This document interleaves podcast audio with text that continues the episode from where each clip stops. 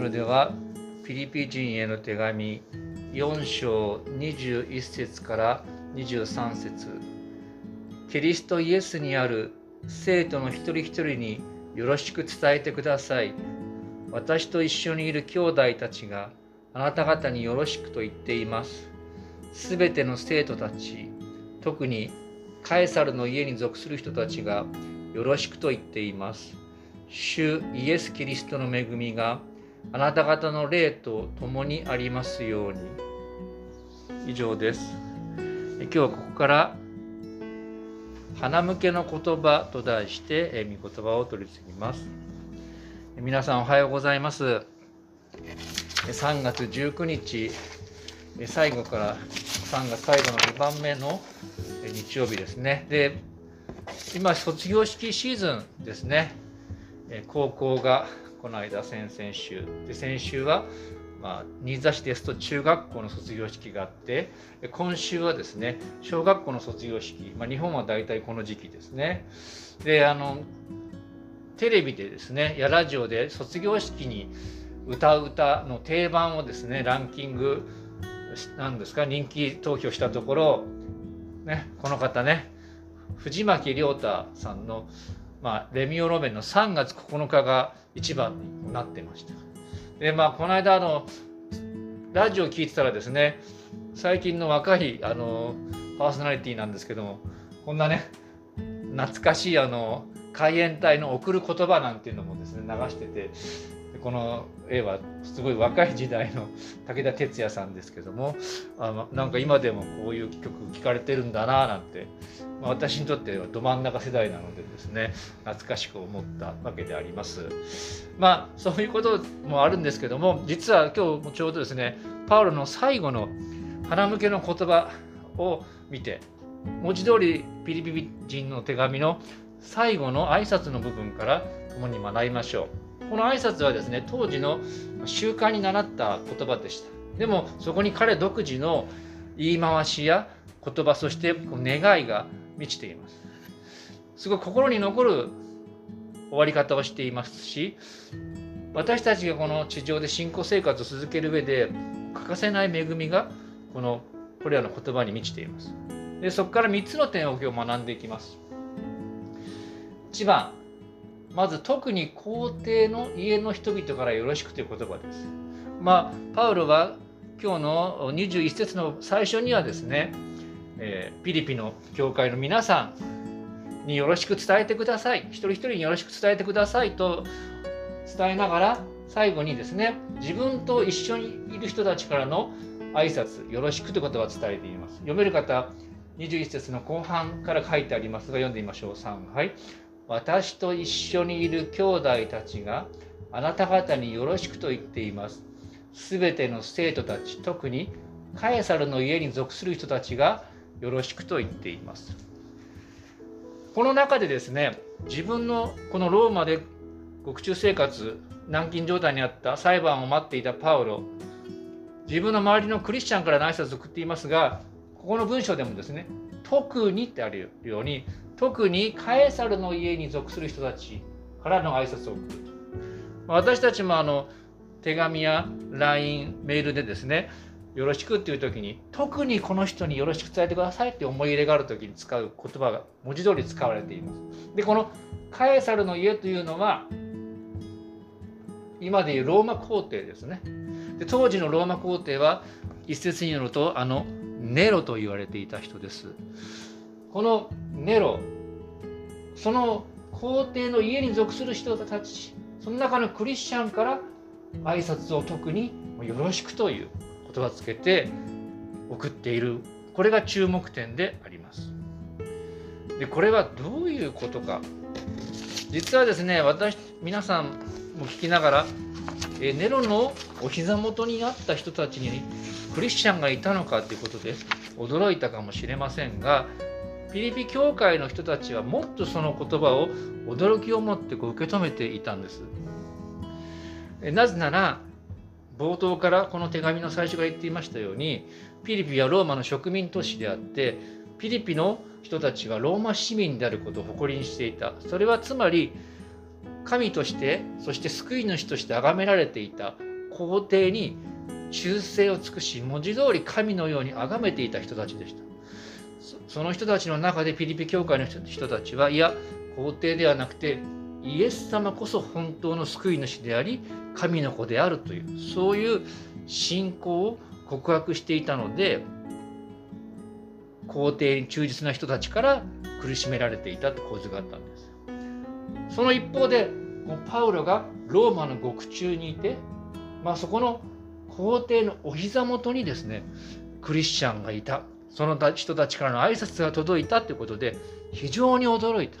手紙の最後に大きなインパクトがここに込められていたわけですね。まあ余談になります。皆さんも自分で見てください。一章13節に親衛隊に属する人たちがパウロの投獄によって福音を知ったってあります。その親衛隊というのもあの皇帝に直属のですね近衛兵です。そういう冒頭と一番最後に衝撃的なこの言葉が込められています。でこの励は彼らにとって励ましとなった驚きとなったとともに励ましとなりました。で私たちに当てはめたらどういうふうに考えれるのかなって私なりに想像を豊かにしてみたらこういうことかと思ったんですね。まあ、今世界を騒がせているロシアのこれはクレムリンといってですね政治の中枢です。この政治の中枢かその周辺にボンアゲンしたクリスチャンがいるという、まあ、そういうメッセージと取れると思います。あるいはこれねまああえて言いますけど朝鮮半島の北側の国毎日のようにですね 毎日と言いませんけど物騒なもの飛んできますがその北朝鮮の政治の中枢に忠実なクリスチャンがいた。で皆さんも察するようにこの例の2つの国々では国家元首がまさに神のように崇められているわけですね。でおそらくこちらの北朝鮮ではですねクリスチャンと分かっただけで処刑されるというそんなことも珍しくないわけです。で実際そんな中でも今もクリスチャンがいるわけですね。まあ、そのようにですねこれらの私たちパウロの挨拶を私たちはためているな言うならば例えばそういうところに私たちと同じイエス様を主と崇める文字通り神の家族兄弟姉妹がいると捉えることができると思いますそしてその思った時にですね、まあ、私たちは日本にいますそしてクリスチャンであればあるいはクリスチャンにあらずとかかわらずですね生活の試練に遭いますよね。その時にもちろん大変でしょう。でもこれらの困難な国々においてもしくはその中枢で信仰を守っている兄弟姉妹がいる。それは私たちにとって大きな励みになるのではないでしょうか。またそれそのような何でしょうかね。イエス様の教会に同じ教会属している家族がそういう厳しいところにもいるということが励ましにもなるでしょうしまた自分の苦しみを思う時にこれらの国々の中にいる迫害に遭っている兄弟姉妹のことを覚えて祈る。まさに御国が来ますようにというように神の支配がこれらの国々にもなされますように天でなされるようにこれらの国々においてもクレムリンにおいても主の御心がなされますようにとご祈っていこうではありませんか？2番目これねさっき同じですねはい2番目のポイントいつまでもとどまるキリストの恵みということこれ非常に大事なことでちょっとたくさん見ていきますが4の23読めるかで読んでみましょう。3。はい。主イエス・キリストの恵みがあなた方の霊と共にありますように。このピリピ人への手紙はですね、信仰の奥義が書かれていると言われています。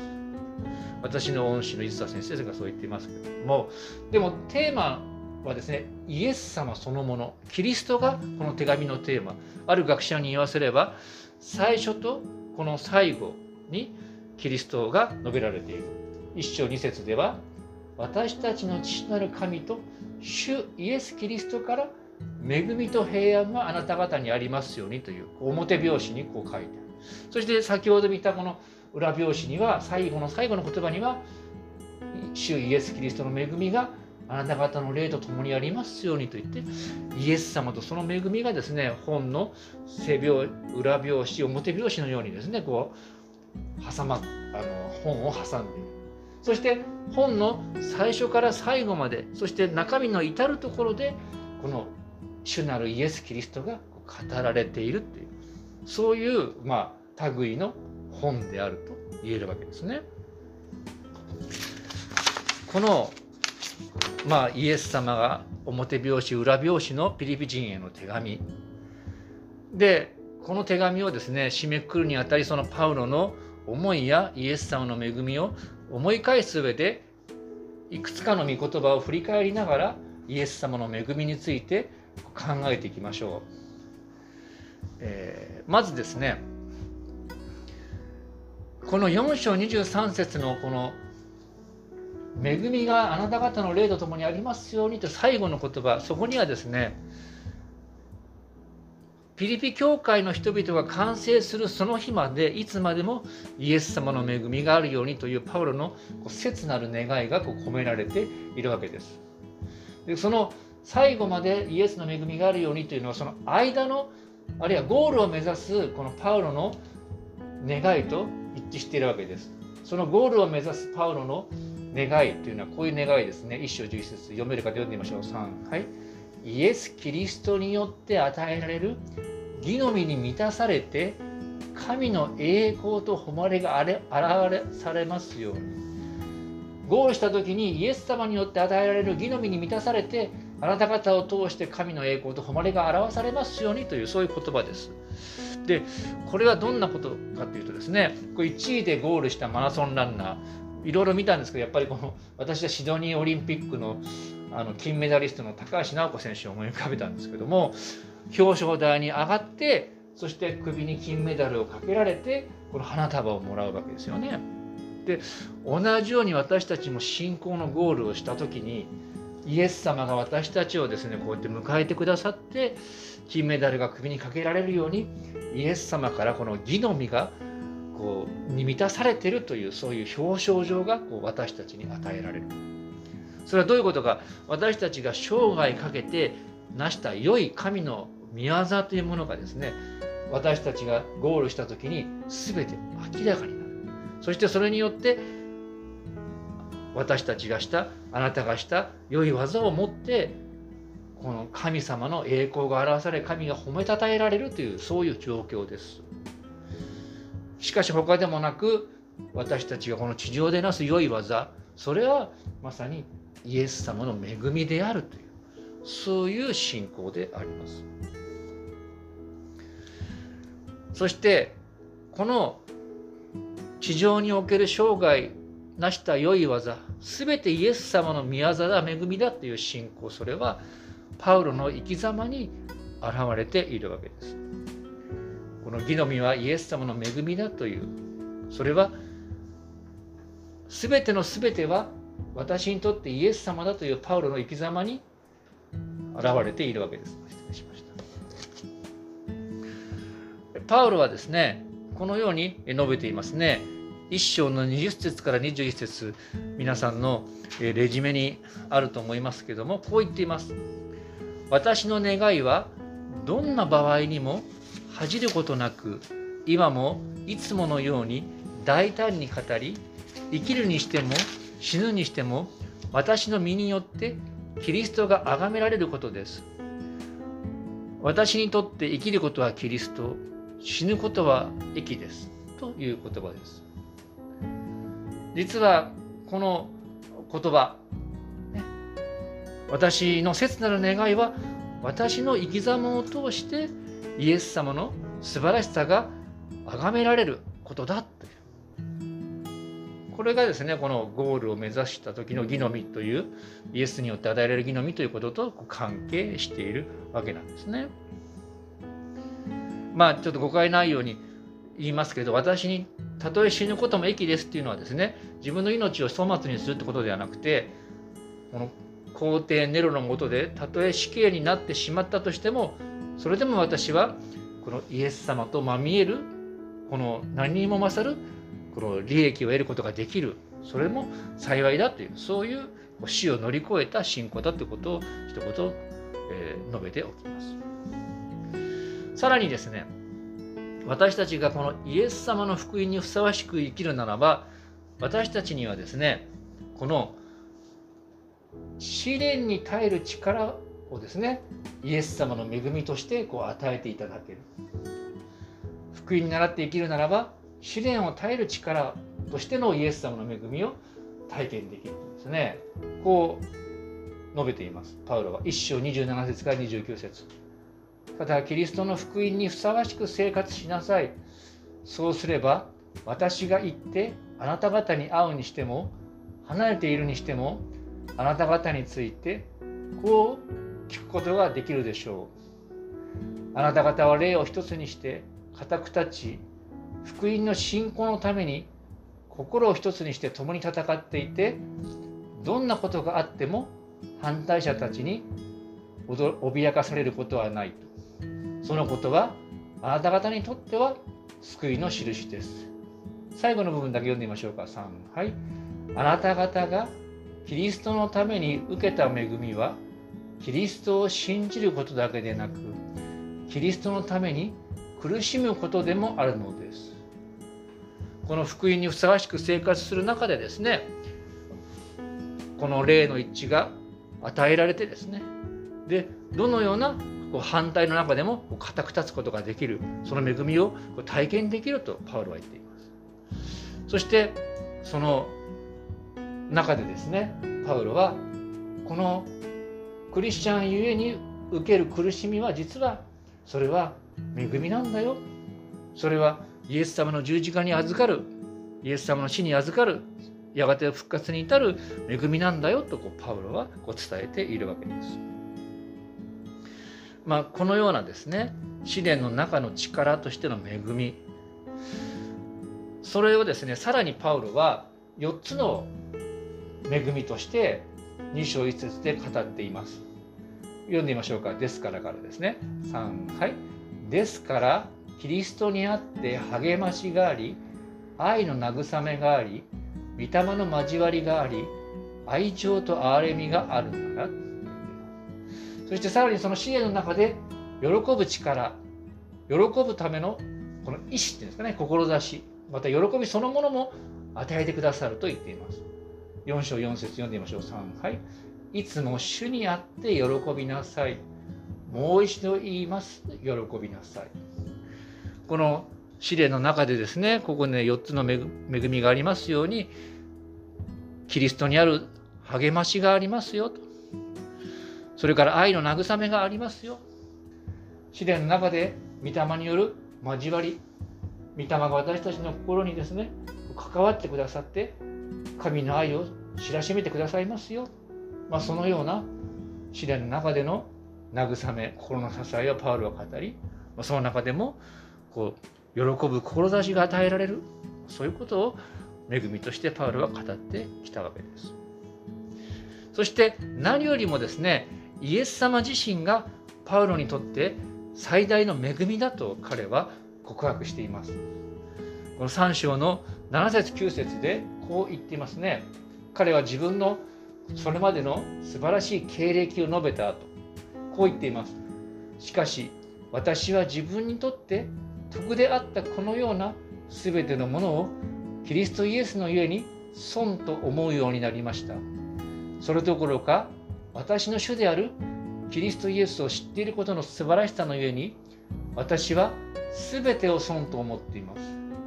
私はキリストのゆえに全てを失いましたがそれらはチリアクタだと考えています。最後だけ読んでみましょう。3。はい。それは私がキリストを得てキリストにあるものと認められるようになるためです。私は立法による自分の義ではなく、キリストを信じることによる義、すなわち信仰に基づいて神から与えられる義を持つのです。まあこれはですねいろんなこの恵みがあると思うんですけどもパウロがここで一番言っていることはですね他の誰からでもない自分自身の確信でもない神様ご自身が自分をあなたは正しいと認めてくれる。そのことを言ってるわけです。彼は神の前で正しいものとあるありたいがためにですね立法を熱心に守った。その中でクリスチャンも迫害したってことも言ってますがそういうものをちりやくたと思ってそうイエス様を信じることによって神の前で正しいとされる。それを語っているわけですね。まあ皆さんもですねいろんな人から自分を認めてもらいたいと思うかもしれません。会社を仕事をしていればこの同僚や上司とかですねクライアントから認めてもらいたいとかあるいは親しい家族や友人の中で自分を認めてもらいたいと思うかもしれません、まあ、そのために努力することは尊いでしょう。でもその大前提としてですねたとえ私が十分できなくてもイエス様のゆえに私は他でもない。神様からあなたは正しいんだ。あなたはそれで良いんだと言っていただいている。それがですねまさにイエス様からの十字架によって与えられる神の前の恵みである義である。そのことをまずここで確認していきましょう。このようにですねまあ難しく言えばアイデンティティ神の前のアイデンティティとしての義を得る恵みだけじゃなくてイエス様は私たちの物心両面の必要を満たすそのような恵みを授けてくださるということも学びましたね。この4章12節13節パウロは自分が乏しくても豊かにあっても満ち足りる秘訣を学んだと言っていますね。こう言っています。4の12から13。私は貧しくあることも知っており、富むことも知っています。満ち足りることにも、飢えることにも、富むことにも、乏しいことにも、ありとあらゆる境遇に対処する秘訣を心得ています。最後だけ読んでみましょう。3。はい。私を強くしてくださる方によって、私はどんなことでもできるのです。乏しさの中でも、豊かさの中でも、満ち足りて、またふさわしい歩みをできる。そのことをイエス様の恵みとして私は体験していると、まあ、以前ここでも学んだ通りであります。このようにイエス様の恵みというのはですね霊的信仰のあるいはアイデンティティのための支えだけではなくて物心両面においてですね私たちをこう豊かにしてくださるそういうような恵みだということです最後3番目そのようなことを考えながら3番目イエス様の恵みのうちに完成を目指していく。そのことを最後に取り上げたいと思います。パウロはこのピリピ人の手紙の中でですね信仰の旅路が終わる日のことを語っています。この信仰のマラソンのゴールについてこう語っていますね。それは私たちの国籍があるこの天からイエス様が私たちを迎えに来てくださるそのイエス様とマニエル日それを信仰の旅路の終わり信仰のマラソンのゴールの日だとパウロは述べてきているわけです。そのことを3章20から21節でパウロはこう伝えています。しかし私たちの国籍は天にあります。そこから主イエス・キリストが救い主として来られるのを私たちは待ち望んでいます。この最後の素晴らしい約束を一緒に読んでみましょう。3、はい。キリストは万物をご自分に従わせることさえできる道からによって私たちの癒しい体をご自分の栄光に輝く体と同じ姿に変えてくださいます。先ほどゴールでですねこの金メダルを受けて表彰される時に義の実に満たされているってことを言いましたがもう一つはですね私たちの体がイエス様の復活の体だと等しくなる。それは言い換えれば罪に悩まない体。あるいは病や死を恐れない体。そのような新しい栄光に輝く体と同じ姿に変えていただける、まあ、それがこの信仰の旅路のゴール終わりの日のまあ報いだ。ということですね。復活の体をその時授かる。そしてそのゴールを目指してこう走り続けるようにパウロはですね自ら証しをしてまたピリピの兄弟姉妹をこう励ましているわけです。私たちもそれに倣ってですねこの日々こう前進し続けていく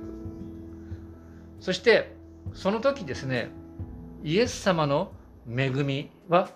絶えず私たちと共にあると覚えておきましょうそしてゴールにたどり着いたランナーをこの仲間やコーチが受け止めてくれるようにこのイエス様はですね常に私たちと共にあってもう私たちを捉えていてくださっている。ゴールする前からイエス様は私たちをもう捉えておられるということも素晴らしい恵み。そのことも覚えていきましょう。パウロのその信仰の歩みゴールを目指す歩みを模範としながら最後にこの御言葉を読んで終わりにしましょう。3章の21節ですね。一緒にちょっと頑張って一緒に読んでみましょう。3、はい、私はすでに得たのでもなくすでに完全にされているのでもありません。ただ捉えようとして追求しているのです。そしてそれを得るようにとキリストイエスが私を捉えてくださったのです。私たちをですねゴールに至るまで捉え続けてくださるイエス様の恵みを覚えながらこの信仰の旅路を福音の市民として前進していくお互いであり教会でありたいと思います。お祈りしましょう。天の神様みんなを賛美いたします。ピリピ人への手紙からしばらく学んできました。本当にどこを切ってもイエス様その恵みが満ち溢れた手紙です。どうかそのイエス様にある幸い恵みを私たちがさらに味わいさらに知りそれを実感しながらこの信仰の旅路を続けあなたが置いてくださっている。信仰のゴールを目指して前進し続けることができるようにどうか導いてください。どうぞイエス様の恵みによって私たちがどんな時でも弱さを覚える時でもあなたにある義の実に満ちていることができるようにどうか私たちを捉え続け導いてください。この言い尽くせない思いを私たちの救い主主イエス様のお名前によってお祈りします。アーメン。それでは1分ほど黙祷して御言葉に答えて祈りましょう。